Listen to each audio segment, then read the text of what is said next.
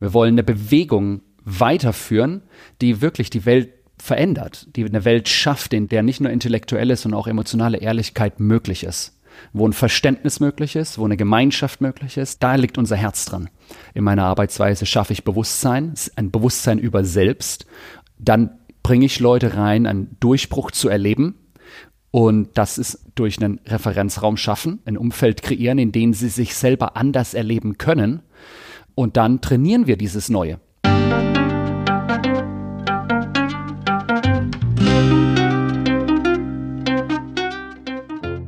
Schön, dass du wieder reinhörst. Ich begrüße dich ganz herzlich beim Ich Wir Alle Podcast. Wir bei Shortcuts laden hier interessante Personen ein, die uns zu den Themen Selbst-, Team- und Werteentwicklung inspirieren. Mehr Informationen zum Podcast und unseren Angeboten findest du in den Shownotes und bei www.ichwiralle.com. Ich bin Martin Permate und präsentiere dir heute ein Gespräch mit Sebastian Schick. Sebastian ist Head of Coaching und Training bei dem Unternehmen Wegweiser.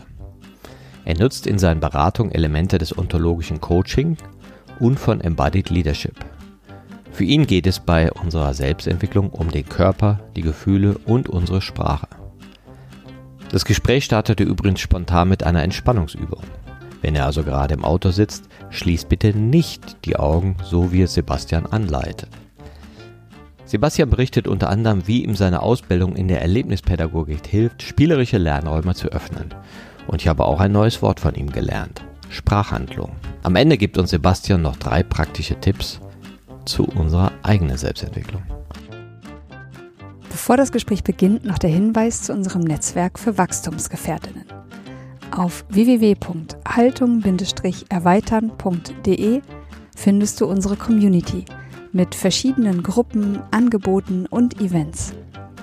In der Community tauschen wir uns auch zum Podcast aus.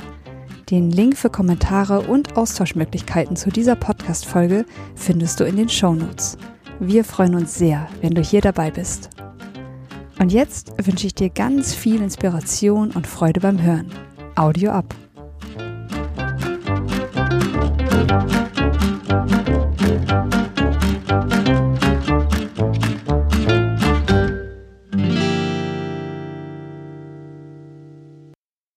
Was machst du immer für eine Entspannungsübung mit deinen Teilnehmern? Oder machst du sowas? Und ja. wenn ja, welche? Ach stimmt, du bist ja Körperarbeit. Wen frage ich da, ja? Ich mache ganz oft so eine ganz einfache, entweder eine einfache Übung einfach nur für ein bisschen mehr Beweglich und Flexibilität mhm. oder eine Übung tatsächlich Centering, Ankommen. Da mache ich so ein ganz einfaches Body Screening. Ähm, mhm. Willst du mal machen? Ja, mach mal. Okay, alles klar. Dann setz dich mal aufrecht hin und so die Ellbogen mal so weg vom Tisch und die Hände ganz locker und auch gucken, dass die Füße tatsächlich ganz auf dem Boden sind, nicht irgendwie so zur Seite gekippt oder so, ganze Fußfläche am Boden. Und dann mach mal die Augen zu und schau mal, dass deine Schultern, schau mal, dass die Schultern irgendwie senkrecht im Raum sind. Oder waagrecht, wie auch immer, ne? So, und dann guck mal, ob du merkst, ob dein Rücken ist der gerade, Wirbelsäule gerade oder ist leicht nach vorne. Wenn du merkst, die ist leicht nach vorne, versuch's mal aufrecht zu bekommen. Auch die Schultern, vielleicht spürst du so, dass irgendwie eine Schulter weiter unten ist als die andere. Wenn ja, dann versuch das mal so auszugleichen. Dann kreis mal mit deinen Schultern.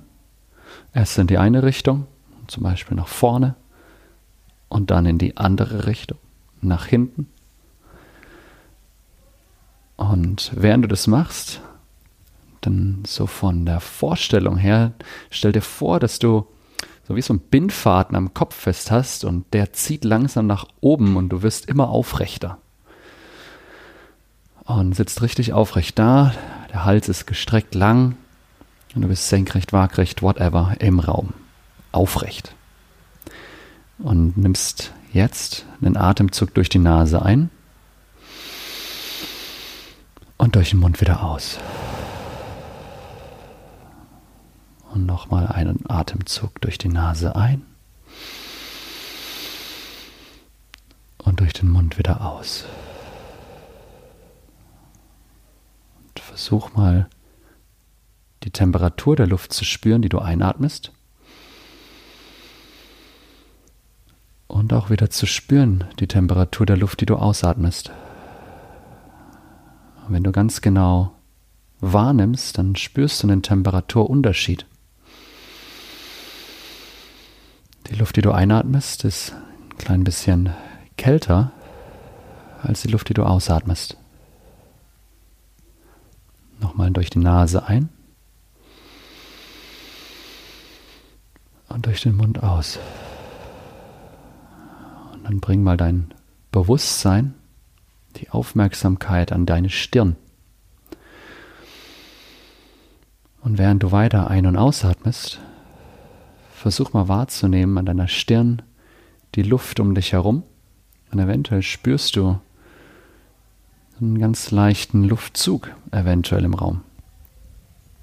Durch die Nase einatmen und durch den Mund aus. Und dann gehen wir weiter mit unserem Bewusstsein, bringen unsere Aufmerksamkeit auf unseren Nacken und den Schulterbereich wo zum Beispiel unsere, unsere Schultern berührt werden von dem Stoff von unserem Oberteil, T-Shirt, Hemd, Poloshirt, was auch immer es ist. Spürst den Stoff auf deinem Körper nimm das mal genau wahr, wo dort Berührung stattfindet. Und dabei wieder einatmen. und ausatmen. Und wir gehen ein Stück weiter mit unserem Bewusstsein und bringen die Aufmerksamkeit am Rücken runter Richtung Gesäß. Und nimm mal wahr, wie deine Gesäßknochen im Stuhl reingedrückt werden durch die Schwerkraft. Und wir atmen ein und wieder aus. Wir gehen mit unserem Bewusstsein ein Stück weiter Richtung Oberschenkel, Waden und letztendlich zu unseren Füßen. Und versuch mal zu spüren, was du unterhalb von deinen Füßen wahrnehmen kannst. Eventuell spürst du einen Schuh, vielleicht spürst du sogar den Socken, eventuell spürst du sogar den Boden unterhalb. Eventuell spürst du den Bodenbelag. Und wir atmen ein. Und wieder aus. Und wir kommen langsam mit unserem Bewusstsein wieder nach oben Richtung Schienbeine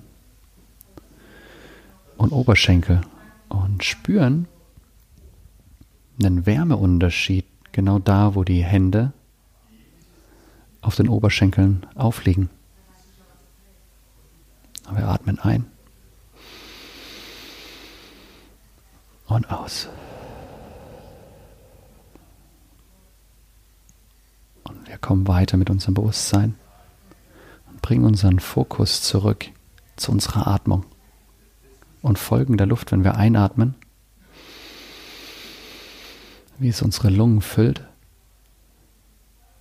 und folgen ihr, wenn wir ausatmen.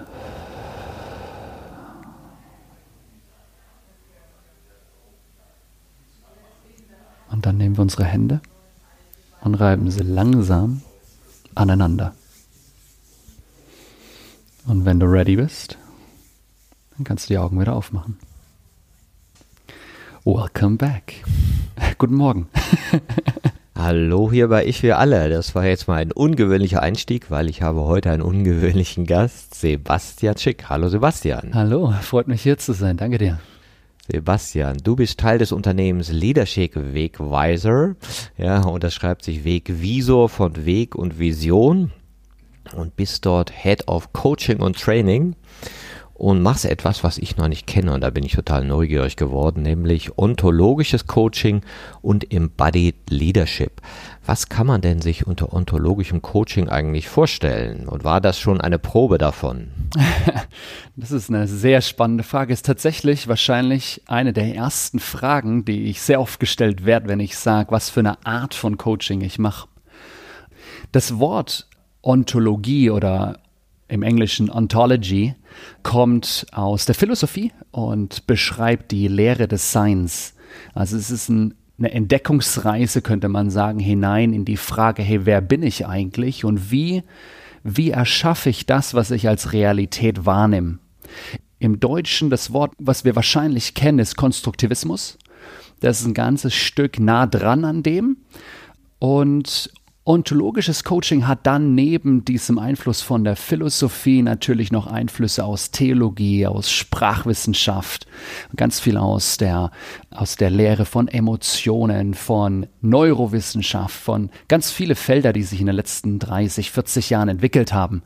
Ja, und Ontologie könnte man auch sagen, ist auch ein ganzheitlicher Blick auf den Menschen drauf zu schauen, wer jemand wirklich ist und ob er das denn auch wirklich weiß. Ja, so könnte man sagen, das ist, das ist so in ganz kurz zusammengefasst vielleicht, was ontologisches Coaching ist oder wo dieser Teil Ontologie herkommt. Mm, und den anderen Teil, Embodied Leadership, das ist ein Stück weit sehr stark damit verbunden für mich. Andere würden eventuell dem widersprechen, aber für mich ist Körper natürlich ein großer Teil, auch bei ontologischem Coaching. Mm, und Embodied Leadership ist was, was wir vielleicht noch nie so genannt haben oder wir sprechen im Deutschen ganz oft von, oh, jemand hat Präsenz im Raum. Na, wenn eine Führungskraft einen Raum betritt oder ein Mensch generell einen Raum betritt, sprechen wir davon, dass manche Menschen haben eine, eine sehr starke Präsenz. Und was wir ja da eigentlich wahrnehmen, ist die Person im Raum, die ist da und irgendwas ist hier anders wie bei anderen Menschen, die den Raum betreten und ich würde nicht sagen, die sind da.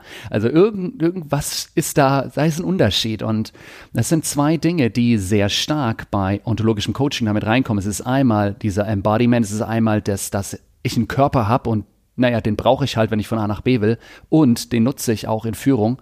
Und der andere Teil ist der ganze Punkt von Emotion und Stimmung. Wenn ich in den Raum reinkomme, bringe ich das mit, wer ich bin, unter anderem auch, wie ich fühle, welche Stimmung ich an dem Tag habe. Und wenn ich darüber mir bewusst bin, dann kann ich das nutzen, um ein ganzes Stück zu prägen, was in dem Raum passiert, den ich erfüllen kann mit meiner Präsenz. Das ist so der Teil, wenn ich über Embodiment oder Embodied Leadership spreche, dann ist es ein bisschen stärkerer Fokus nochmal auf den Körperbereich, der aber einer von drei großen Bereichen in, in ontologischem Coaching ist. Und der Bereich, den ich jetzt noch nicht genannt habe, ist Sprache. Und wenn wir im ontologischen Coaching von Sprache sprechen, dann reden wir nicht nur von der externen Kommunikation, die ich nutze, um ja mein Handeln zu koordinieren mit anderen Menschen, sondern auch die interne, wo wir ganz oft über Glaubensüberzeugungen, Denkmuster etc. sprechen. Also sowohl externe als auch interne Kommunikation findet ganz viel in Sprache statt. Sprache ist das, wie ich es zum Ausdruck bringe. Und diese drei Bereiche, Sprache, Emotion, Körper, ist das, worauf ich schaue in ontologischem Coaching und Embodied Leadership ist nochmal so ein spezieller Fokus auf Körper. Ja, das finde ich total spannend, weil irgendwie glaube ich, schauen wir auf, von unterschiedlichen Blickpunkten auf was sehr Ähnliches. Ja, ich habe ja auch viel mich mit Godiev beschäftigt, der immer von dem Mensch als dreihirnigem Wesen sprach. Ja, wir haben den Körper, wir haben die Gefühle und wir haben unseren Intellekt. Ja, oder so wie wir ja auch Haltung verstehen als etwas, was sich im Körper ausdrückt, ja, in der Art, wie wir mit Emotionen umgehen und was ja in seinen Wurzeln auch ein linguistisches Konzept ist, wo wir sagen, wir können die Haltung im Sinne der Ich-Entwicklung an dem Sprachraum erkennen. Ja. Das ist was, was ich ganz gern mit jetzt gerade eine, eine Pioniergruppe für eine Coaching-Ausbildung gestartet und was ich, was wir machen auch gemeinsam, es ist ein, ein, ein ach, ich liebe diesen Teil, ist, wenn wir anfangen, Stimmungen zu entdecken und gucken, okay, wenn ich jetzt sage, jemand ist in Resignation oder ein Team ist in Resignation als Beispiel, dann woran sehe ich das denn? Und woran höre ich das denn? Was sind denn typische Aussagen, die Menschen treffen? Wie entwickeln wir vielleicht auch? Ne? Das ist ja so ein, so ein äh, ja, so, so eine zweiseitige Abhängigkeit oder dreiseitig eigentlich. Weil ja, ich bringe eine Stimmung mit, die Stimmung drückt sich aus in Körper und auch in Sprache, aber umgekehrt ja auch, ich fange in einer bestimmten Art und Weise an zu sprechen und das beeinflusst natürlich auch, wie ich fühle und beeinflusst auch meinen Körper und es ist ja, es ist ein interessanter, es ist interessant, weil du von allen Seiten anfangen kannst, kannst einen Menschen oder ein Team zu, zu ein Stück weit zu entdecken und auch so Bewusstsein zu schaffen, ja. Genau, und das hängt ja damit zusammen, welches Bewusstsein habe ich für meinen Körper, meine Gedanken und meine Gefühle und gibt es eben auch die Fähigkeit, das überhaupt beobachten zu können. Ja, ja. Manchmal ist das ja sehr begrenzt, was an Bewusstsein da ist. Ich meine, du erlebst es bestimmt auch, du kommst so rein und stellst die erste Frage und Leute gucken dich an. Oh, wow. Boah, das, da habe ich, mir, hab ich mir noch nie Gedanken drüber gemacht. Ey, das ist eine spannende Frage. Gib mir mal bitte jetzt zwei Wochen Zeit, damit ich mal anfangen kann, ein Stück weit zu reflektieren. Ja, das ja, das ist, ist ja für jede Art von Entwicklung ist die Aufmerksamkeit ja der Rohstoff. Also wenn ich mich nicht sehen kann, wenn ich mir nicht zugucke, also wenn ich nicht irgendwie so ein bisschen den Beobachter in mir habe, klar, dann hänge ich in den Mustern und bin mir dieser, dieses reflektierenden Möglichkeit gar nicht bewusst, ja. Was ich bei dir auch sehr spannend finde, und da würde ich gerne mal ein bisschen bei dir reinhören. Du bist ja, ich sag mal, ein self-made human. also nicht so den akademischen Weg gegangen. So ein bisschen was weiß ich aus dem Vorgespräch. Und das finde ich immer sehr spannend, weil du ja aus deinem Leben heraus und aus deiner Lebenserfahrung zu was gekommen bist und keinem akademischen Konzept gefolgt bist. Und da kombinieren sich ja oft Sachen in der Biografie, die dann solche Art von Fähigkeiten bringen oder auch für dich jetzt eben äh, de, de, deinen Weg dann kennzeichnen, weil du hast ja einen sehr starken Zugang auch über den Körper durch deine Biografie. Vielleicht mhm. lässt du die Hörer ein wenig davon wissen. es ist so, du, ja, Biograf durch deine Biografie und es ist, der Spannungsbogen ist aufgebaut an der Stelle. So. Okay, ja, den habe ich, aber ich würde es ich würd's da tatsächlich sagen, das war wirklich der Startschuss dass ich heute da bin, wo ich bin, dass ich heute in der Art und Weise mit Menschen arbeite, wie ich es tue, ja, hat tatsächlich angefangen mit 12, 13 Jahren. Als ich 12, 13 war, habe ich das erste Mal Breakdance live gesehen. Wenn ich heute zurückgucke, heute sind wir alle reflektierter, ne? wenn ich heute zurückgucke, sehe ich, habe wirklich danach gesucht, irgendeine Ausdrucksform zu finden, wie ich, ich irgendwie mich entdecken kann wie, wie kann ich das machen? Was ist der Raum, den ich mir nehmen kann, um mich zu entdecken? Und Tanz war das, was ich entdeckt habe. Ich komme aus einer Künstlerfamilie, meine Eltern sind Musiker, haben lange in Bands gespielt, mein Bruder, also alle, alle machen irgendwas mit Musik, alle irgendwas mit Kunst. Und ich habe so meins gesucht und Tanz war das und dann Breakdance war halt cool halt, ne? Und deswegen war das dann das, was ich für mich entdeckt habe mit 12, 13 Jahren und bin da total rein. Habe das gemacht, das ist meine erste Karriere geworden, die ich dann auch gemacht habe, professionell habe später noch Ballett, Modern, Jazz, Contemporary, alle anderen Richtungen, die man so kulturell, so gesellschaftlich anerkannten Richtungen zu der damaligen Zeit, die habe ich auch noch angefangen, ausprobiert, Grundlagen angeeignet, um auch Crossover-Produktion und Crossover-Choreografien zu entwickeln für Breakdance, für Ballett. Aber das war tatsächlich mein, das war der Startschuss für mich. Wusste ich natürlich damals nicht. Aber mich selber in einer ganz anderen Art und Weise zu entdecken, weil, wie du gesagt hast, der akademische Weg ist sehr stark kopflastig. Das ist so ein bisschen, wir trainieren den Kopf und der, der Rest, alles unterhalb vom Kopf, ist halt das Fortbewegungsmittel für unseren Kopf. Aber mehr machen wir damit nicht. Und für mich war es genau andersrum. Ich habe eigentlich dann angefangen, in meiner Freizeit nicht meinen Kopf zu trainieren, sondern meinen Körper. Und da sind wir sehr stark bei Präsenz. Ich habe angefangen, Raum einzunehmen, präsent zu sein mit meinem Körper und meinen Körper zu nutzen, um Ausdruck zu geben, um einen Punkt zu machen, um resolut zu sein, aber nicht durch das, was ich sage, sondern durch das, wie ich wirke, durch meinen Körper, durch Mimik, durch Gestik, auch in einem, wir nennen, wir nennen das in, im Tanz ist dann ein Battle, wenn wir gegeneinander antreten und da, da redest du nicht, da, da nutzt du deinen Körper und die Dinge, die du halt mit deinem Körper machen kannst und das war super spannend. Ich habe dann ein Phänomen, das ist mir immer und immer wieder passiert. Ich habe das beobachtet und ich konnte es nicht in Worte fassen, aber es war da. Ich habe Workshops gegeben überall, also deutschlandweit, auch in Südostasien dann Workshops gegeben, in England Workshops gegeben, sogar in Amerika einmal. Was ich beobachtet habe, war, ich mache einen Workshop und ich mache eine bestimmte Choreografie, bestimmte Bewegungen mit dem Körper und ich habe, das war fast, du konntest es sehen, fast schon, wie die Stimmung im Raum kippt wie die Stimmung im Raum plötzlich richtig runtergeht und Personen total emotional, also man sagt dann emotional, die weinen dann und das, da, kam, da kamen bestimmte Arten oder bestimmte Formen von Gefühlen hoch und ich habe nicht verstanden, warum. Ich so, was ist denn jetzt los? Bin ich so ein schlechter, bin ich so ein schlechter Trainer, so ein schlechter Coach hier vorne im Raum, dass Leute heulen. Und 15 Minuten später ich mache eine andere Bewegungsabfolge, eine andere Choreografie und plötzlich kippt die Stimmung wieder und du hast ganz andere Gefühle und Leute sind total laut und da ist eine Begeisterung da. Und ich habe das beobachtet über viele Jahre hinweg und ich habe keine Worte dafür gehabt, das irgendwie einordnen zu können, was da im Raum passiert. Aber ich wusste, irgendwas passiert und ich habe irgendwas damit zu tun. Gleichzeitig habe ich, das war ein anderer wichtiger Punkt in meiner Biografie, war ich dann zwei Jahre bei der Bundeswehr damals. Ich war, glaube ich, einer der letzten Jahrgänge, die noch neun Monate Wehrpflicht hatten. Und ich bin dann hingegangen. Ich, äh, ja, ich war, fand es total cool, ne? hier so draußen zelten und so. ich habe das gefeiert, das war schön. Mm. Und was ich dort das erste Mal entdeckt habe, war Führung. Ich habe Führung erlebt und ich weiß, viele Menschen ha haben natürlich eine Meinung über Bundeswehr und die Art von Führung, die dort passiert. Aber ich habe, das war das erste Mal, wo ich Führung erlebt habe und zwar in einer Art und Weise, wo ich nachfolgen konnte. Jemand geht voraus, macht was vor und ich gehe hinterher und sehe an dem Beispiel, was ich tun soll und mache das nach so das Führen durch Vorbild hat mich so stark geprägt, wo ich gesagt habe, hey, das ist eine Art von Führung, wie ich die total attraktiv finde. Nicht alles, was ich dort gesehen habe, fand ich attraktiv, aber diese Art von Führung war, okay, das möchte ich machen. Ich, ich will in einer Art und Weise Menschen führen wie, und, und ihnen dabei helfen, von A nach B zu kommen, was auch immer B bei denen ist.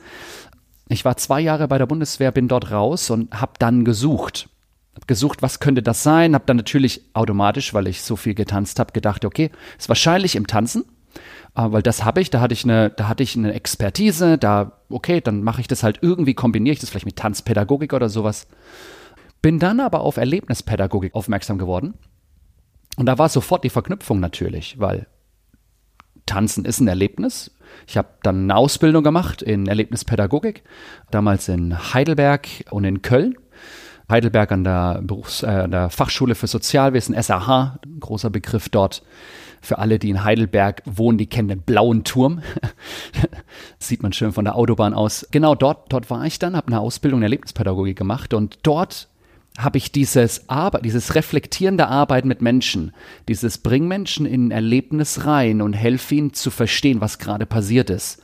Und dadurch entwickelst du erstens Bewusstseins, genau das, wovon wir am Anfang gesprochen haben. Erst wenn Menschen ein Bewusstsein entwickeln, anfangen, sich selbst zu erkennen, oder du hast das Wort Beobachter vorhin auch genannt, ein besserer Beobachter werden von sich selber, dann entstehen plötzlich neue Handlungsmöglichkeiten, weil ich plötzlich was sehe, was ich vorher nicht gesehen habe.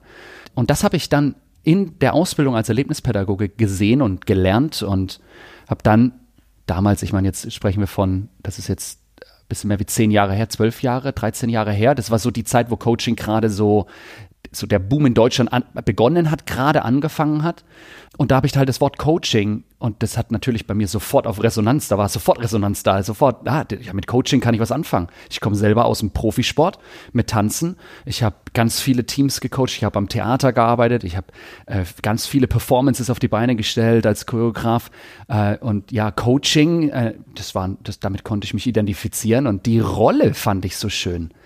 Die Rolle des Coaches, ähm, der Begleiter, der, der Ex, der an der Seitenlinie steht und ich, ich stehe nicht auf dem Spielfeld, ich spiele nicht, ich bin nicht auf der Bühne, ich bin nicht der Tänzer, ich bin nicht der Performer, ich bin nicht in deinem Unternehmen und der, der die Ergebnisse liefern soll, aber ich stehe an der Seitenlinie und ich, ich kann beobachten und ich sehe natürlich Dinge, die du nicht sehen kannst, weil du stehst da drin und du spielst in, in deiner Suppe halt, ne? Ja, da finde ich ganz spannend diesen Hinweis von dir, dass du sagst Erlebnispädagogik, also es geht um Erlebnisse. Ja. Und den anderen erleben lassen. Und das ist ja vielleicht auch der Unterschied zwischen anderen Coaching-Methoden, wo man erzählt, ja, gibt's auch und hat ja auch seinen Platz, aber dieses Erleben und emotionale Referenzerfahrung zu schaffen oder Räume, ach, so kann ich auch sein, so kann ich das auch verstehen, ja. Was sind denn so Beispiele, wie du solche Räume, Erlebnisräume schaffst? Ich finde, der, Punkt, ich, ich muss, muss, muss den nochmal unterstreichen, weil der ist unglaublich wichtig, weil der übersprungen wird. Wir kommen ja aus einer, aus einer Geschichte von, wenn ich weiß, wie es geht, na dann muss ich ja in der Lage sein, das zu tun.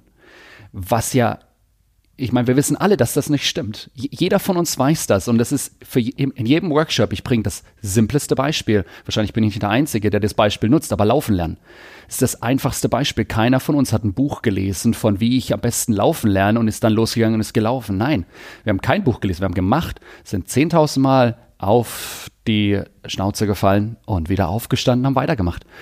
Und dadurch haben wir gelernt. Wir haben wir haben es gemacht. Wir hatten diesen Durchbruch. Und das ist tatsächlich eine Art und Weise, wenn ich es ganz grob unterteile, ist, in meiner Arbeitsweise schaffe ich Bewusstsein, ein Bewusstsein über selbst. Dann bringe ich Leute rein, einen Durchbruch zu erleben. Und das ist durch einen Referenzraum schaffen, ein Umfeld kreieren, in dem sie sich selber anders erleben können. Und dann trainieren wir dieses Neue. Aber Leadership Training, was ganz oft als erstes angegangen wird, hey, wir müssen jetzt ein Leadership Training machen, das ist das Letzte, weil ich muss erst Bewusstsein schaffen, einen Durchbruch ermöglichen, also einen Referenzpunkt der Person geben, wo sie sagen kann, okay, ich weiß jetzt, ich habe keine Möglichkeit zu sagen, dass ich das nicht kann, weil ich habe jetzt erlebt, dass ich das kann. Ich kann nicht mehr sagen, nee, ich kann das halt nicht. Nee.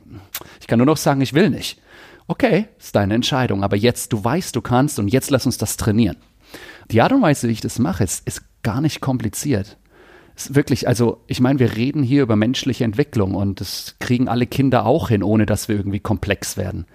Kinder entwickeln sich auch und, und, und erschaffen Erlebnisse und, und, und werden lebensfähig. Ne? Und wie machen das Eltern? Ich meine, ich gehe so gerne in dieses Beispiel zurück mit Eltern und Kindern, weil das so greifbar ist. Jeder war mal Kind und viele von uns sind Eltern. Ist so, was machen wir mit unseren Kindern? Wir gehen mit denen auf den Spielplatz. Das ist ein toller Referenzraum.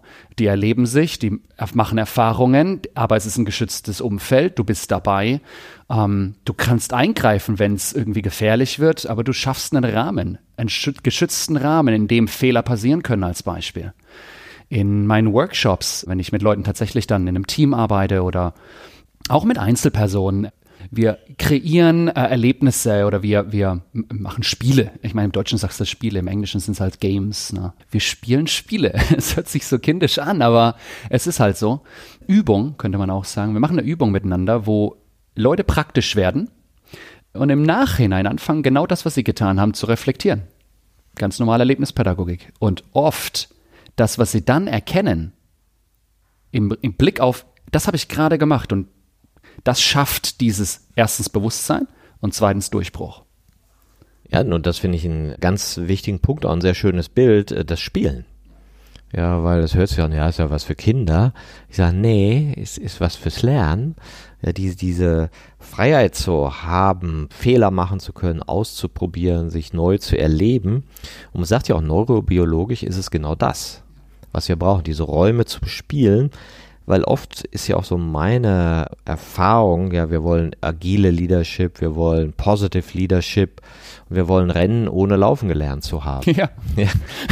ja. Du, du, du, sagst, oh, mit dem Gefühl, nee, habe ich keinen Bock drauf, aber jetzt machen wir positive Leadership. Wie geht ja, genau. Ne? Und, und, dann denkst du so, ja, okay, nee, erst laufen lernen, ne? Und das ist ja ganz spannend. Was sind denn so, so Räume, wo du sagst, ah, die, die öffnen gut? Spielplätze, die du so schaffst? ich meine, okay, ich gebe nur mal ein ganz praktisches einfaches Beispiel. Wenn wir, das ist so ein bisschen ein Mix aus Raum schaffen, in dem Menschen erleben können, dass sie zum Beispiel kreativ sein können. Hin und wieder habe ich, na, Führungskräfte sollen eigentlich, na, kriegen das Feedback entweder von der, von direkten Führung oder aus dem Team heraus, dass irgendwie Kreativität nicht da ist. Oder sie selber merken irgendwie, ich muss mal Dinge neu machen, anders machen, ich will ein bisschen mehr Abwechslung, aber ich habe keine Ideen. Irgendwie Kreativität ist nicht da, ist keine, keine Abwechslung mehr da. So und ja, dann fangen wir an zu überlegen. Aber oft hast du natürlich die dementsprechende Person vor dir sitzen. Same old, same old, macht Dinge auf dieselbe Art und Weise für eine sehr lange Zeit, hat eingefahrene Routinen, geht immer denselben Weg zur Arbeit, zieht meistens dieselben Sachen an, tut meistens dieselben Dinge am Wochenende und dann stören wir mal ein bisschen das System. Dann fangen wir an, gemeinsam nachzudenken, okay, was könnten wir mal anders machen? Und dann, das, dann, dann entstehen gemeinsam im, im Dialog neue Erlebnisse. Ähm, ich glaube, das Verrückteste, eins der verrücktesten auf jeden Fall ist, okay, wir nehmen jetzt den kompletten Kleiderschrank. Und zwar für alle, die sich damit identifizieren können, ne, der Kleiderschrank war super schön. Der war ordentlich sortiert, farblich, da ist ein Farbcode. Das war, das war eine Person, die stolpert nicht durch den Kleiderschrank, sondern die weiß ganz genau, was sie anzieht. Alles farblich abgestimmt, super, alles ganz genau. Super schön. Und dann habe ich gesagt, okay, wir wollen jetzt mal ein bisschen total durcheinander bringen und mal ein bisschen so Irritation reinbringen. Dann haben wir gesagt, wir nehmen jetzt mal alle Klamotten, erstmal nur die, die du zu Hause anziehst alle Klamotten in einen Sack oder eine Kiste und durch, durchwühlen.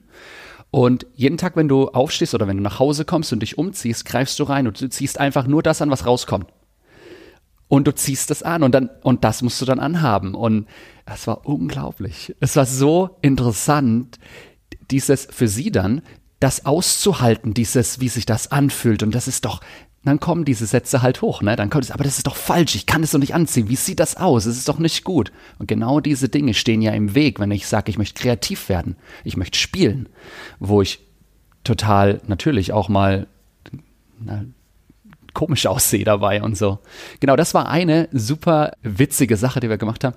Ein ganz typisches ist, das habe ich tatsächlich öfter schon gemacht, war dann gemeinsam darüber nachdenken, so, wie könnte ich denn noch zur Arbeit fahren? So der typische Weg zur Arbeit. Wir fahren immer in der gleichen Art und Weise, mit dem gleichen Verkehrsmittel und dann einfach zu sagen, okay, die nächsten 14 Tage, erstmal nur 14 Tage.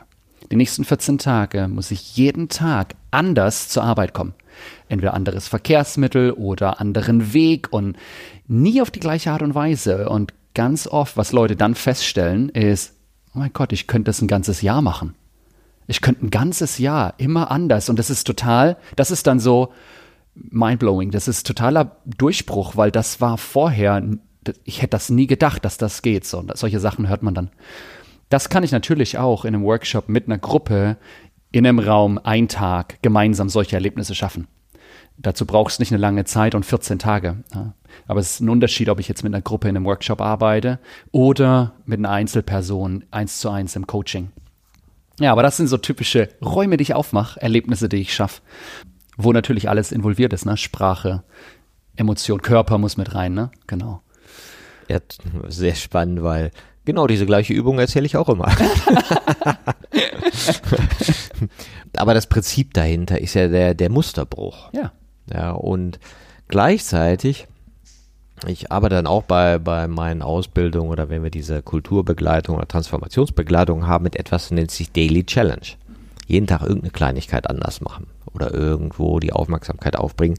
Gar nicht mal um de, das anders tun, das an sich irrelevant ist, sondern diese Aufmerksamkeit hinzubringen und den Raum zu weiten. Und dann gibt es ja ein paar Hindernisse, warum die das dann doch nicht machen. Weil es gibt so diese Freude, ey krass, ja, das Leben ist ja voll bunt und es könnte ja alles ganz anders sein. Und dann gibt's aber auch die Angst, nee, da habe ich keine Zeit für. Und die Konfrontation mit dem Nicht-Können. Und wer bin ich denn, wenn ich so und so gekleidet bin? Ja, also diese Selbstdefinition, die uns ja dann doch in einem Schema hält. Und dann bist du wahrscheinlich bei dem anderen Aspekt des Denkens. Ja, also was sind die, die Glaubenssätze oder die Versionen von uns, die ja vielleicht ein Kind nicht hat. Das Kind hat keine Version von sich selbst. Ja, fragst du, fand ich auch ein schönes Beispiel neulich, fragst von Dreijährigen, wer ist der stärkste von deinen Freunden? Da sagt ein Dreijähriger, ich. Bist du acht, sagst du, nee, das ist der Thomas, der kann am schnellsten laufen und der Klaus kann am weitesten springen. Dann hast du dich irgendwie eingenordet ne, und, und fängst an, diesem Bild zu entsprechen. Das ist mega spannend. Das ist mega schön. Ich muss das auch mal machen. Diese Frage an Dreijährige und dann gucken, wann, wann verändert sich. Was ist ein guter Punkt? Ja, als Kinder haben wir diese, diese Wissensdatenbank in unserem Kopf, die ist noch leer. Wir haben noch nicht diese, diese Vergleiche. Das, was wir ja anfangen. Wir fangen an, uns zu vergleichen und gucken, okay, die Person da drüben kriegt mehr Applaus. Na, offensichtlich ist Weiterspringen besser als ich, also Thomas oder so, ist dann besser als ich. Äh, und dann muss ich so sein wie Thomas, weil ich möchte auch Applaus haben. Und dann geht das los, dass ich irgendwie so ein Ideal entwickle. Und dann haben wir, alle, ich rede oft von Prince Charming, Princess Charming, Job Charming, Kinder Charming, Ehe Charming, alles Charming. Und wir rennen damit rum. Und das, diese Dinge haben sich halt zu einer Zeit entwickelt, das ist so weit zurück, wir wissen das nicht mehr. Es ist ein Muster. Es rennt im Hintergrund ähm, und wir wissen noch nicht mal, dass das zu einem großen Prozentsatz unseren Alltag in, total unter Kontrolle hat. Und wir haben ein bisschen, ne, wir kennen das von dem Eisbergmodell, ne, so vielleicht ungefähr 10, was auch immer, 15, von mir aus 9 Prozent, die da irgendwie bewusst geschehen den Tag über und wir glauben, wir haben Kontrolle. Wenn eigentlich, nee, unsere Gemuster, äh, unsere, unsere Gewohnheiten, unsere Muster, die Automatismen, die wir uns angeeignet haben in unserem Leben, die sind sehr stark in Kontrolle.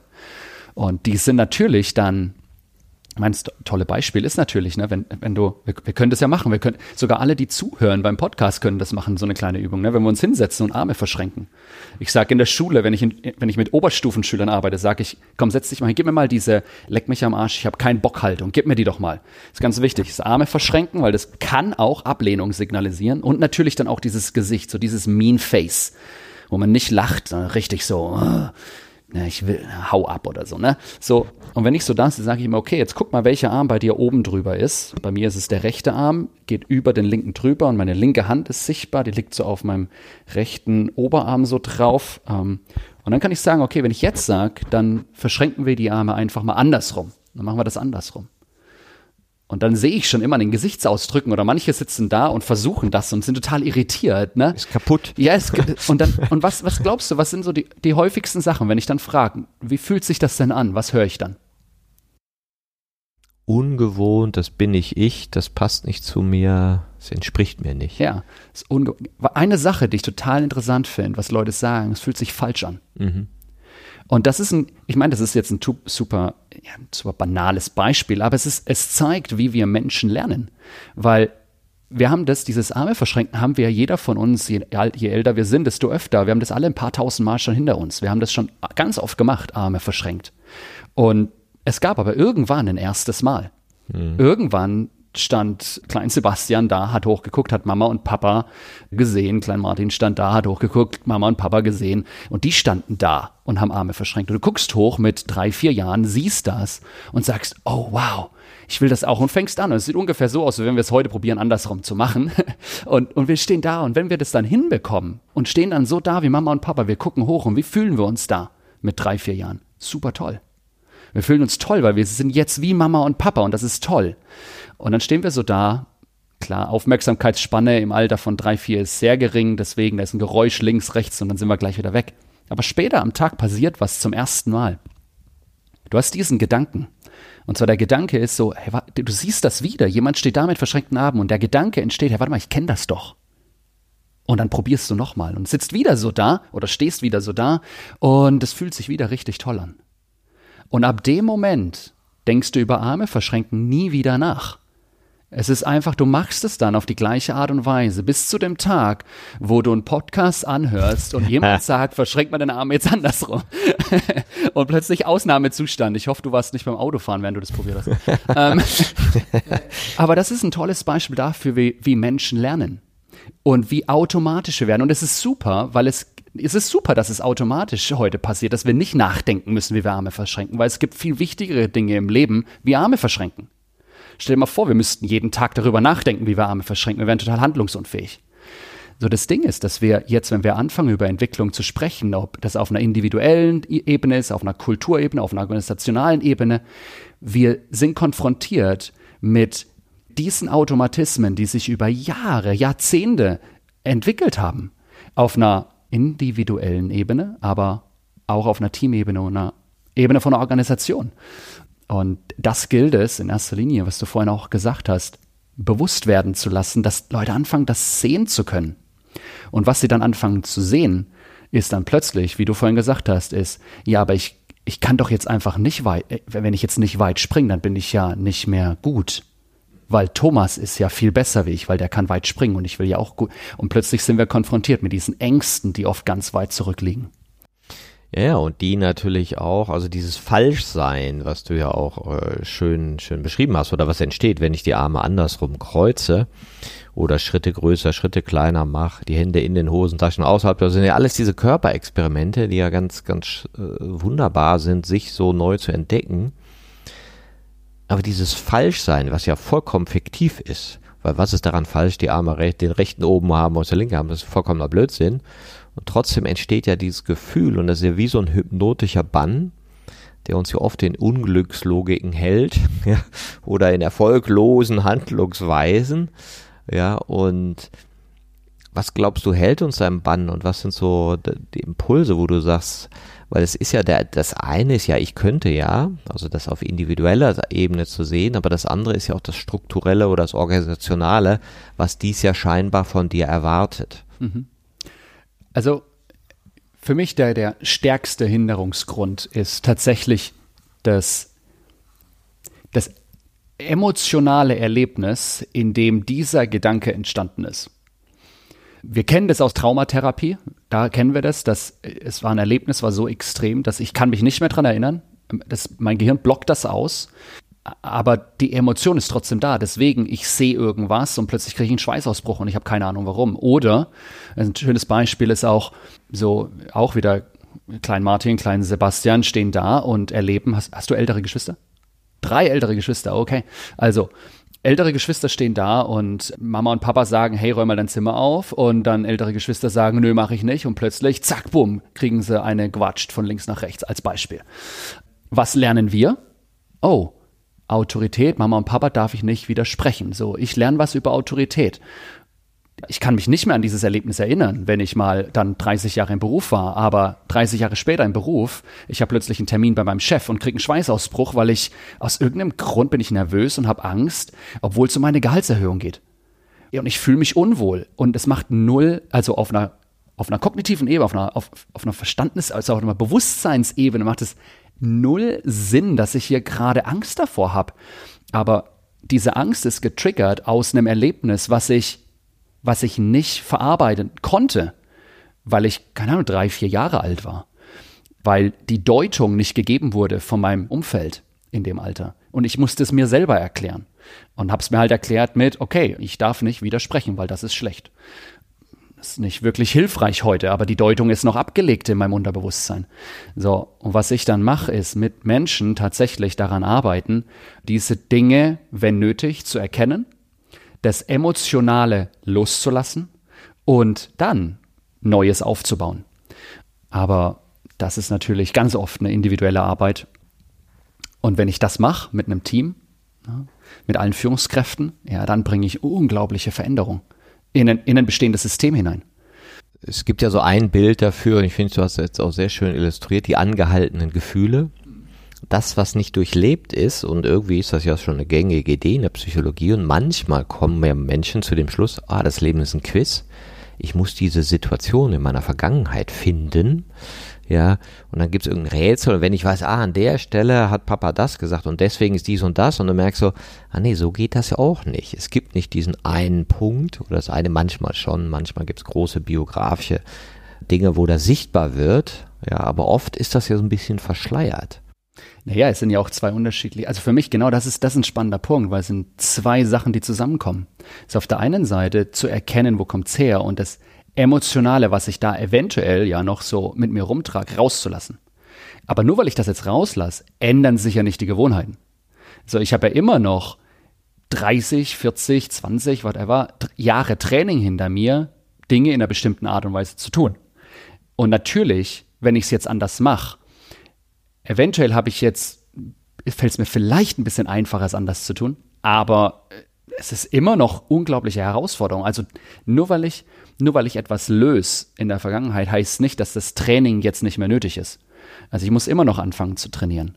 Es ist ungefähr so, wie wenn ich, ich hatte eine ganze, ganze Zeit lang, weil ich halt immer Breakdance gemacht habe. Ich habe über 20 Jahre meines Lebens, habe ich halt Breakdance gemacht. Ich musste nicht ins Fitnessstudio gehen. Das war einfach nicht nötig. Ich habe halt einfach halt mein Training gemacht und das hat ausgereicht. Als ich dann aufgehört habe, das professionell zu machen, habe ich gemerkt, wie meine Fitness und mein Energielevel immer mehr abgefallen ist. Und es war total irritierend. Und ich habe so oft mir gesagt, ich gehe jetzt ins Fitnessstudio, ich fange jetzt an und es hat nie geklappt.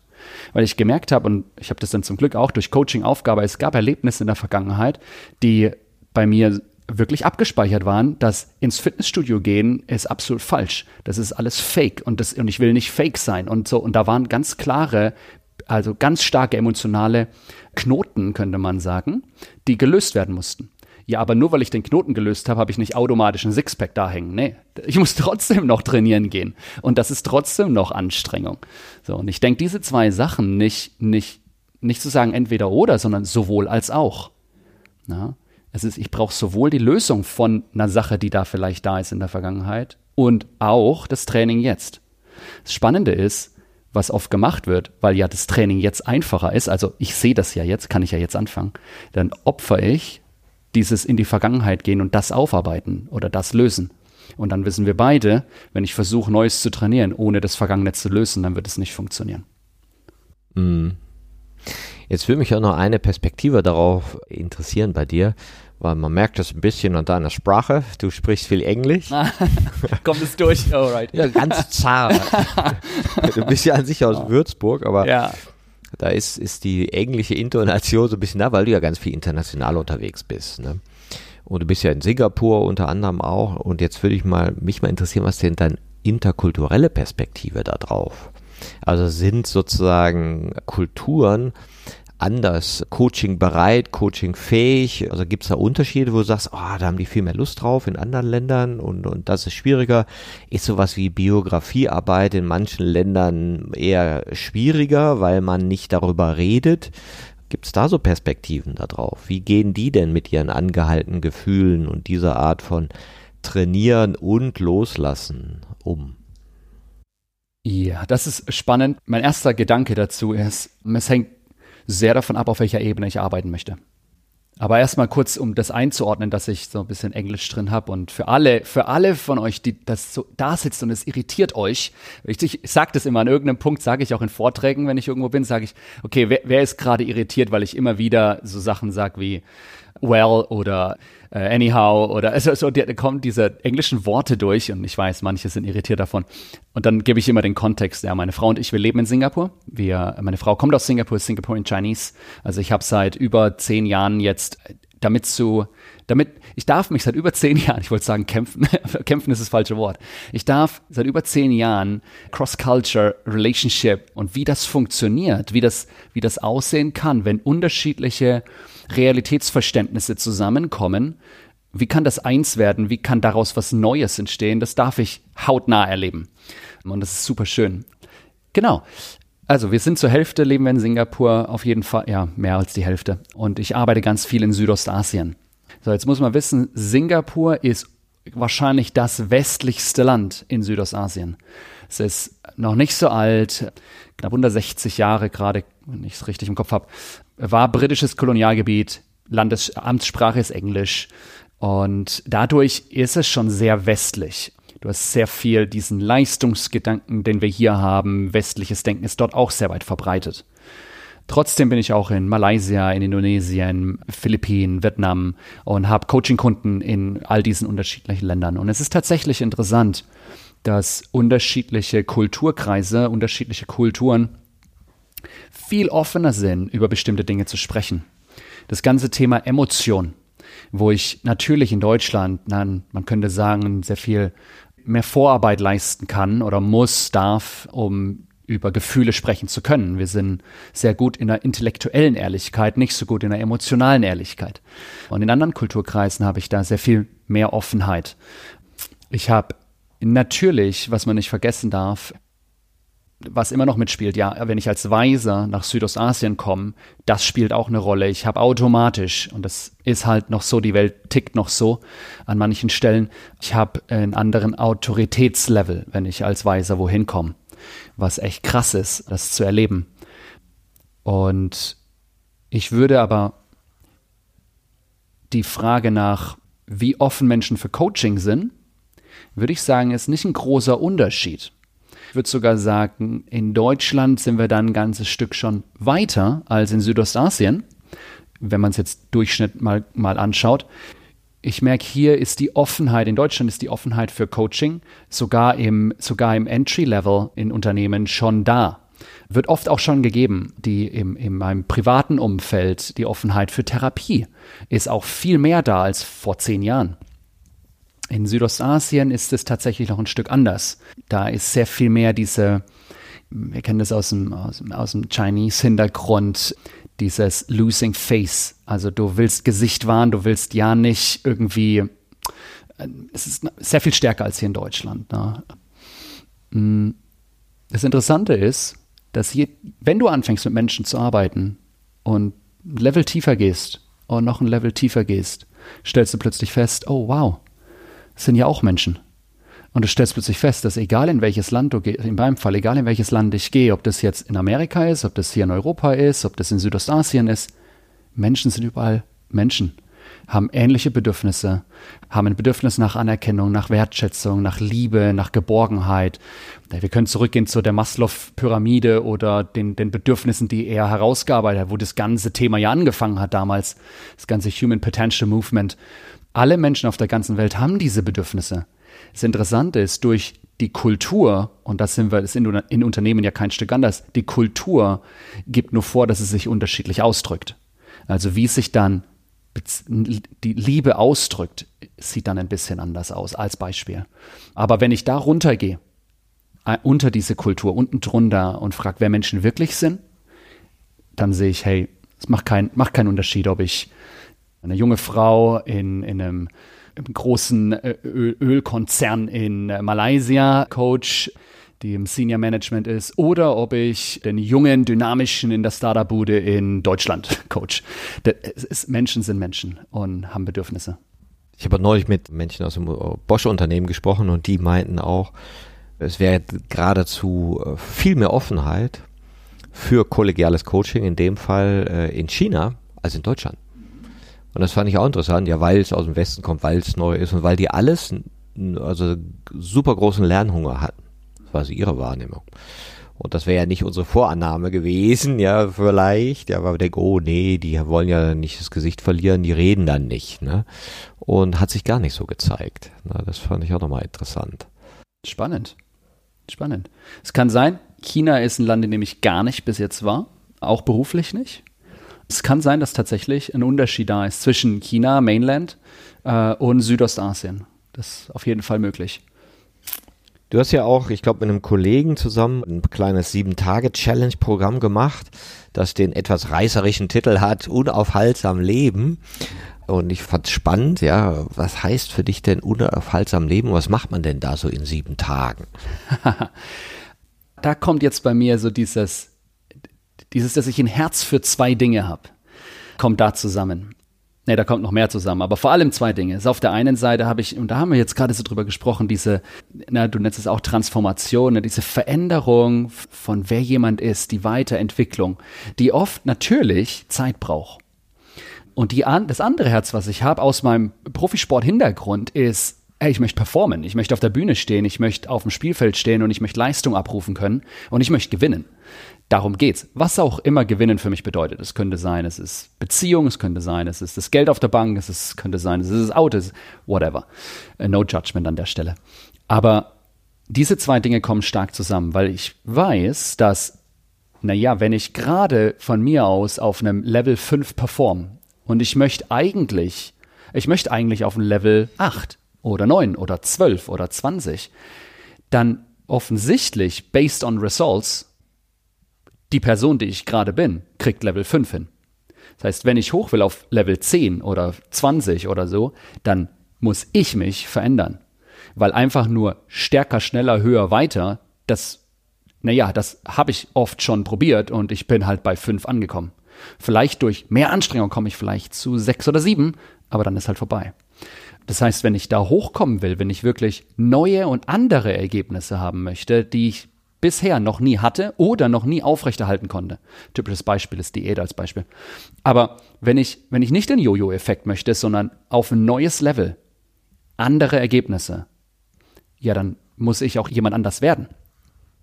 Und das sind so diese zwei Bereiche. Auf der einen Seite die transformative Arbeit und auf der einen, auf der anderen Seite mein, meine Performance, mein Performance-Anspruch, Performance-Coaching vielleicht auch an der Stelle. Und diese beiden Dinge zusammenzubringen, das ist was, was ich versuche in diesem, in der sieben Tage unaufhaltsam Challenge.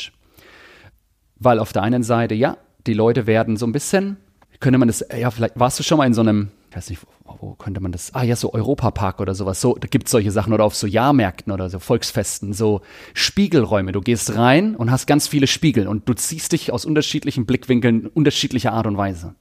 Und so in etwa ist die sieben Tage unaufhaltsam Challenge. Du gehst dort rein und im Kontrast zu bestimmten Prinzipien, die wir geben, sieben an der Zahl, deswegen auch sieben Tage unaufhaltsam Challenge, siehst du dich aus sieben unterschiedlichen Blickwinkeln und bekommst ganz schnell sehr viel Bewusstsein über unterschiedliche Dinge. Über manche Dinge, die super gut sind, die dir gefallen, und manche Dinge, die du absolut nicht sehen willst.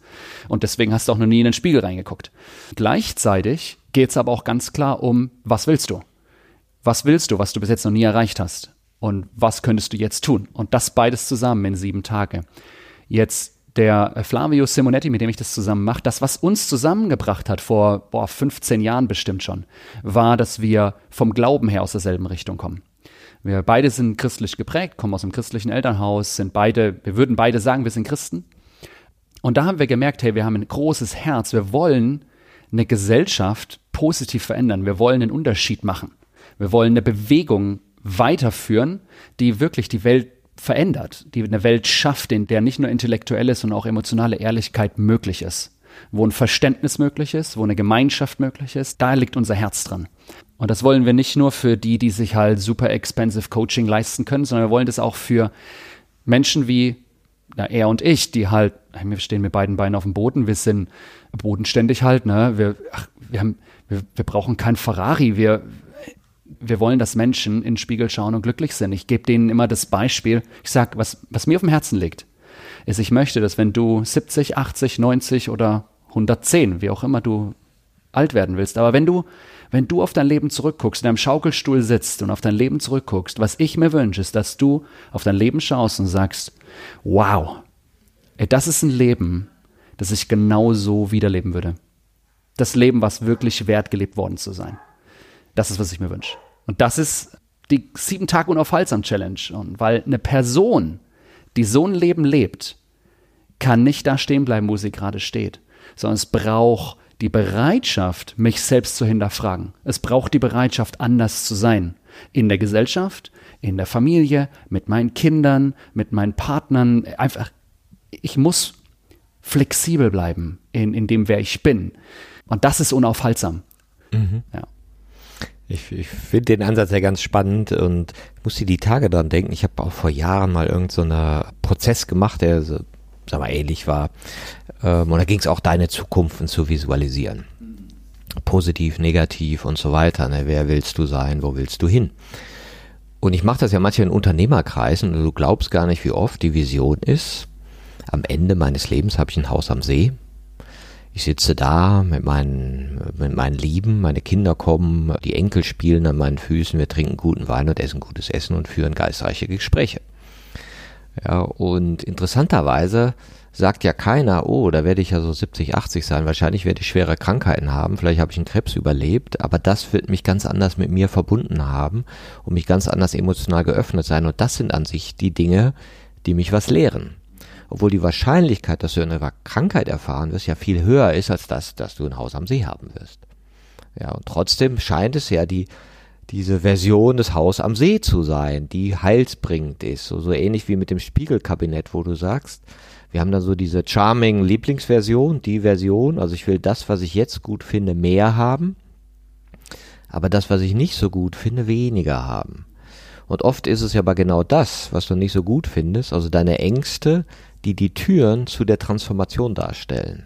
Also das, was du vermeidest, ist vielleicht das, wo du dich wirklich transformierst und lernst. Und das, von dem du glaubst, das ist eine lineare Fortschreibung von einem Gut, das ich als mehr empfinde, vielleicht gar kein Weg ist, sondern nur, nur ein erdachtes Ding, weil darin siehst du dich ja in einer größeren Version, aber nicht das neue Ich. Wie würdest du das sehen? Du machst ein Riesenfeld auf, das ist unglaublich, ich mag das. ich finde es interessant, weil ja, natürlich, die Vorstellung, die ich jetzt gerade habe von dem, wie meine Zukunft aussieht, ist ja auf der Basis von dem, wer ich jetzt gerade bin und von dem, was ich jetzt gerade weiß. Und hätte mir, das beste Beispiel für mich ist, das sage ich ganz oft Leuten, ist, hätte mir jemand die Berufsbeschreibung gegeben von dem, was ich heute tue, zu dem Zeitpunkt, als ich 16, 17, 18 war, hätte ich den Job niemals gewählt. Niemals. Ich hätte niemals mir vorstellen können, dass das mich glücklich macht. Ja? Aber heute natürlich. Ich mache das 100% aus Überzeugung, mein Job, ich liebe meine Arbeit. Und das weiß ich, ändert sich bestimmt nochmal.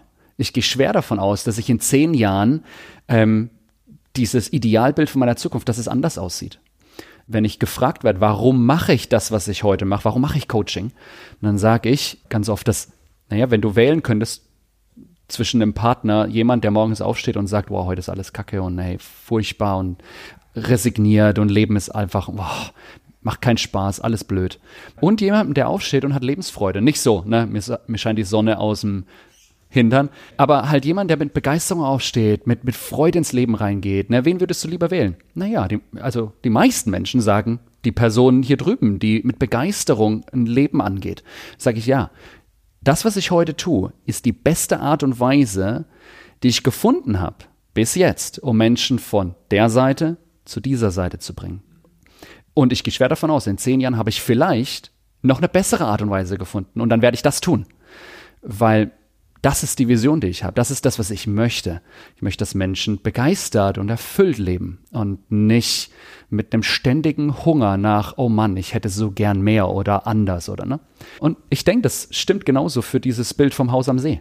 Ich glaube, ja, jetzt gerade habe ich dieses Bild und wahrscheinlich, wenn ich anfange es zu hinterfragen, wird wahrscheinlich die Hälfte sagen, ja, ja, jetzt wo du so nachfragst, merke ich eigentlich, will ich das Haus am See gar nicht. Ah, warte mal, das ist das, was ich halt von meinen Eltern kenne, dass das das Richtige ist. Oder das ist halt gesellschaftlich geprägt. Das ist dasselbe Ding mit, wenn du, wenn du Oberstufenschüler fragst nach, was sollen sie nach dem Abi machen? Dann sagen alle studieren. Aber nicht, weil sie glauben, das ist das Beste für sie, sondern weil das halt das Umfeld ist, was die geprägt hat. Dieses ganze Idealbild von, schaffe, schaffe Häusle bauen, Haus, Gartenzaun, schöner Schrebergärtle und so, ne, so ein Zeug, so ein, naja, das ist vielleicht das, was ich gerade glaube, dass es was mich glücklich macht, aber es ist vielleicht gar nicht das, was wirklich das ist, was ich möchte. Vielleicht ist es was ganz anderes. Und deswegen diese, da reinzugehen, wow, das kann, da liegt, wenn wir über Motivation und Begeisterung sprechen, da liegt Motivation und Begeisterung verborgen. Weil ich sage immer, dass Motivation ist die emotionale Anziehungskraft von dem, was ich in der Zukunft möchte.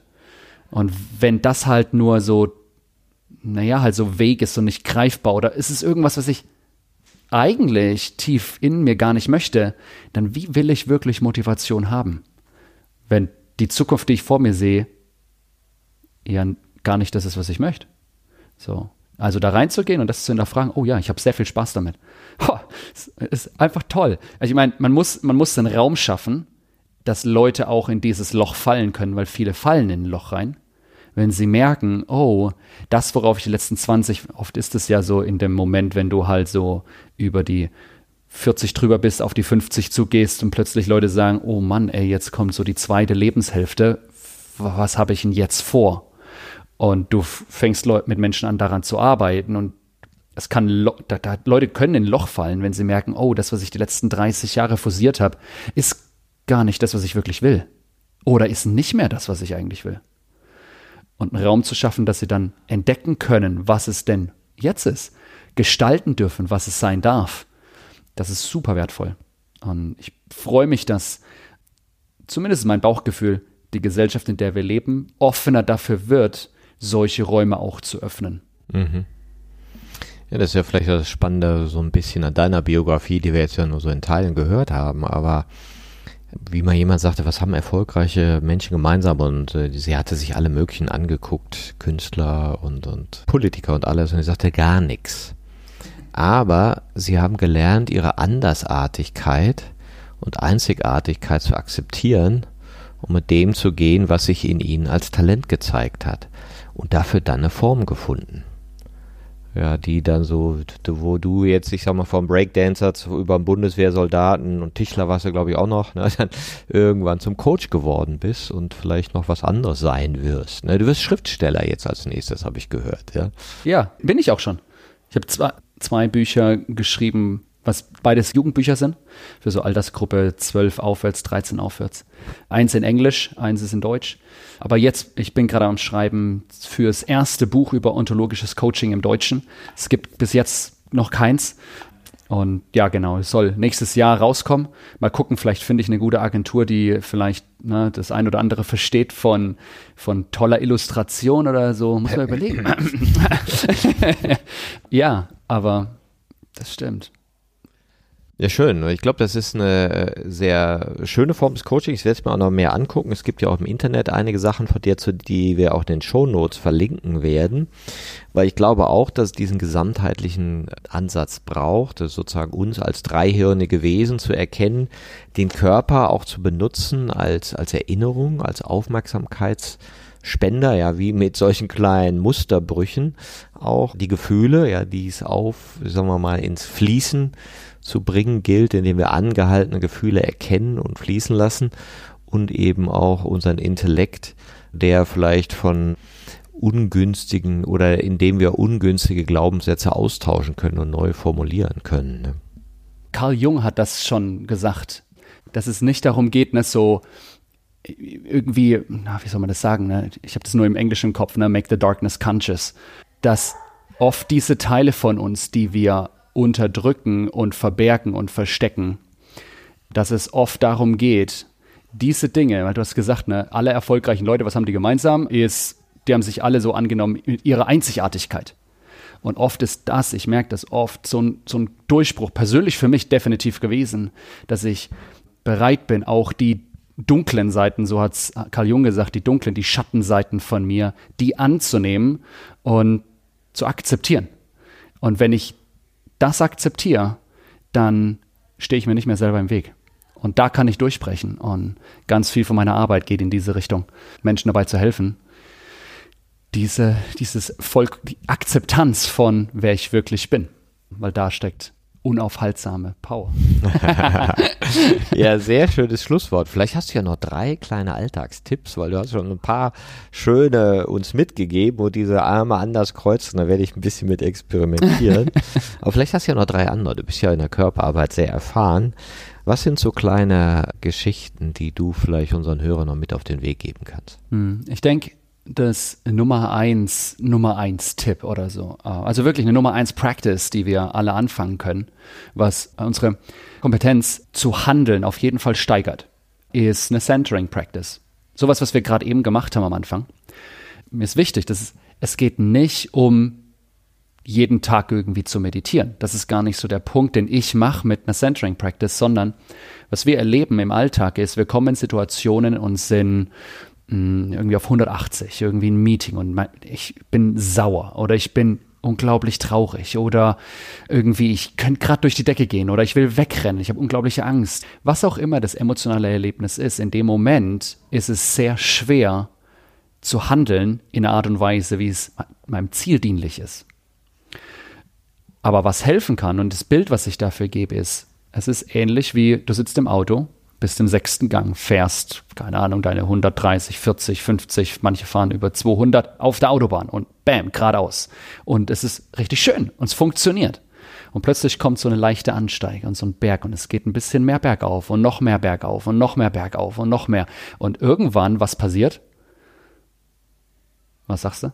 Was passiert? Du bist im sechsten Gang, der, der Motor geht und so und du. Das Gefühl, du hebst ab. Ja, und wenn du bergauf gehst, irgendwann der Motor wird irgendwann anfangen, sich zu beschweren. Sagen sie, hey, pass mal auf, sechster Gang bergauf, hey, das ist nicht so gut.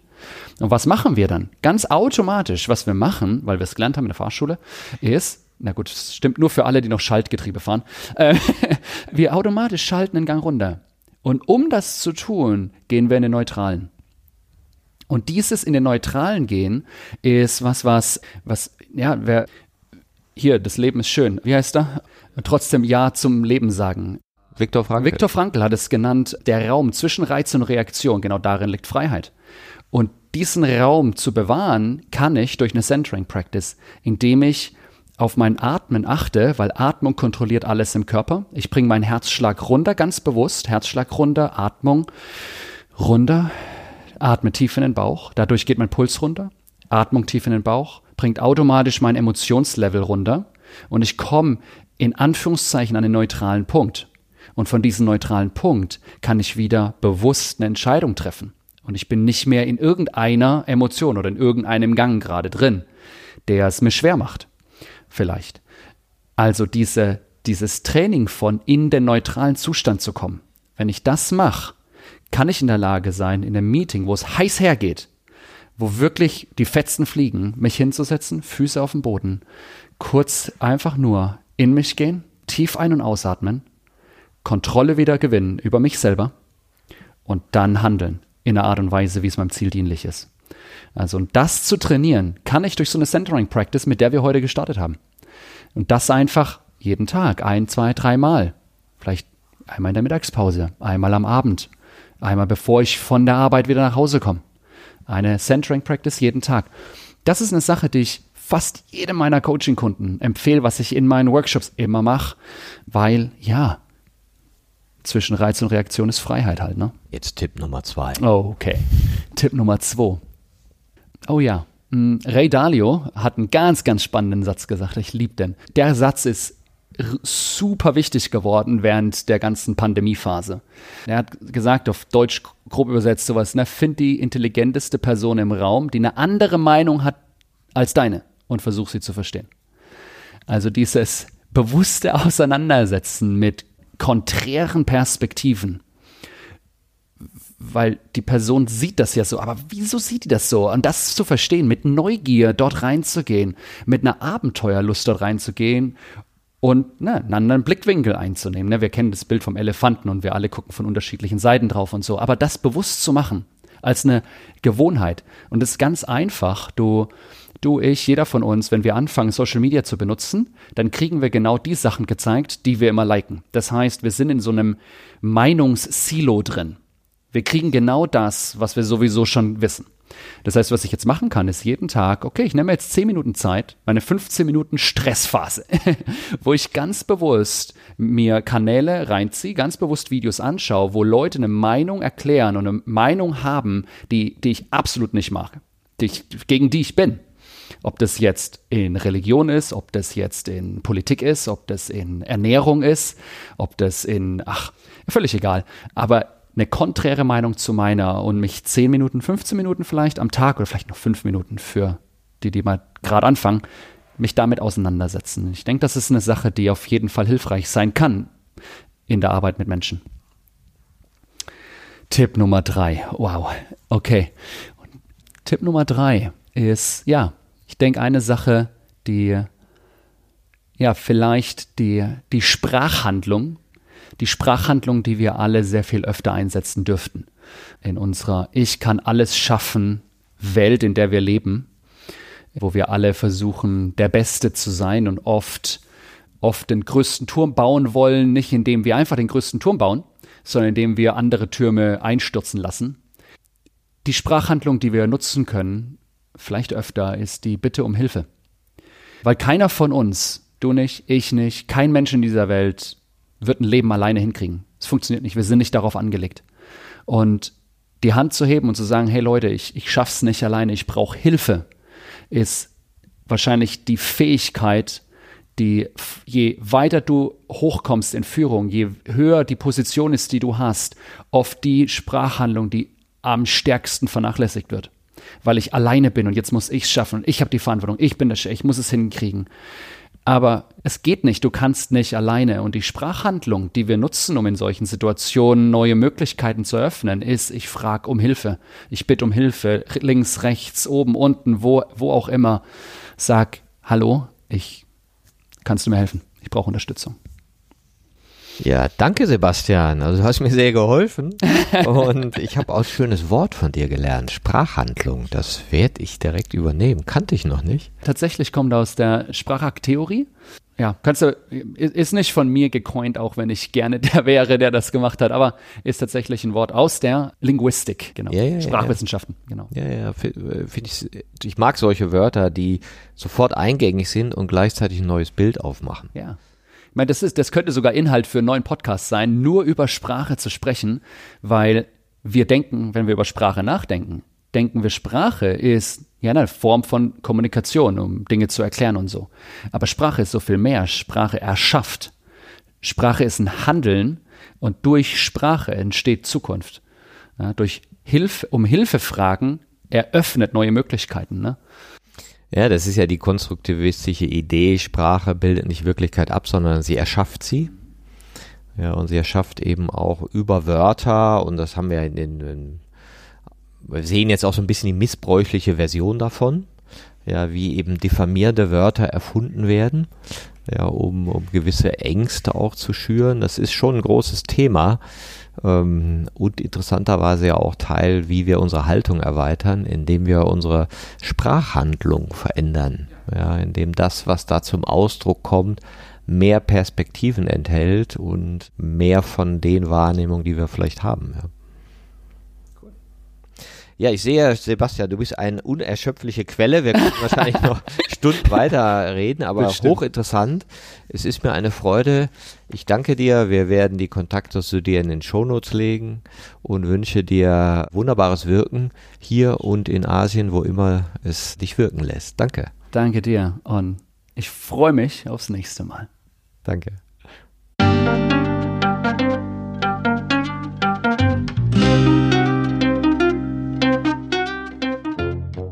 Das war eine Folge von Ich, wir alle, dem Podcast und Weggefährten mit Impulsen für Entwicklung. Wir bei Shortcuts begleiten und unterstützen Unternehmen bei der Entwicklung von zukunftsfähiger Führung, Kommunikation, Unternehmenskultur und Design. Mehr Infos zu unseren Angeboten, dem Podcast, der aktuellen Folge und zu unserem Buch Ich, wir alle, 24 Transformationsgestalterinnen geben wegweisende Impulse für die Zukunft findest du unter www.ichwiralle.com. Wir freuen uns über dein Feedback zur Folge und deine Bewertung des Podcasts bei iTunes. Bitte stell uns gerne Fragen zum Podcast und mach Vorschläge für Themen und Interviewpartnerinnen, die dich interessieren würden. Und zu guter Letzt schau gerne bei uns über den Kreuzberg vorbei. Wir lieben Besuch.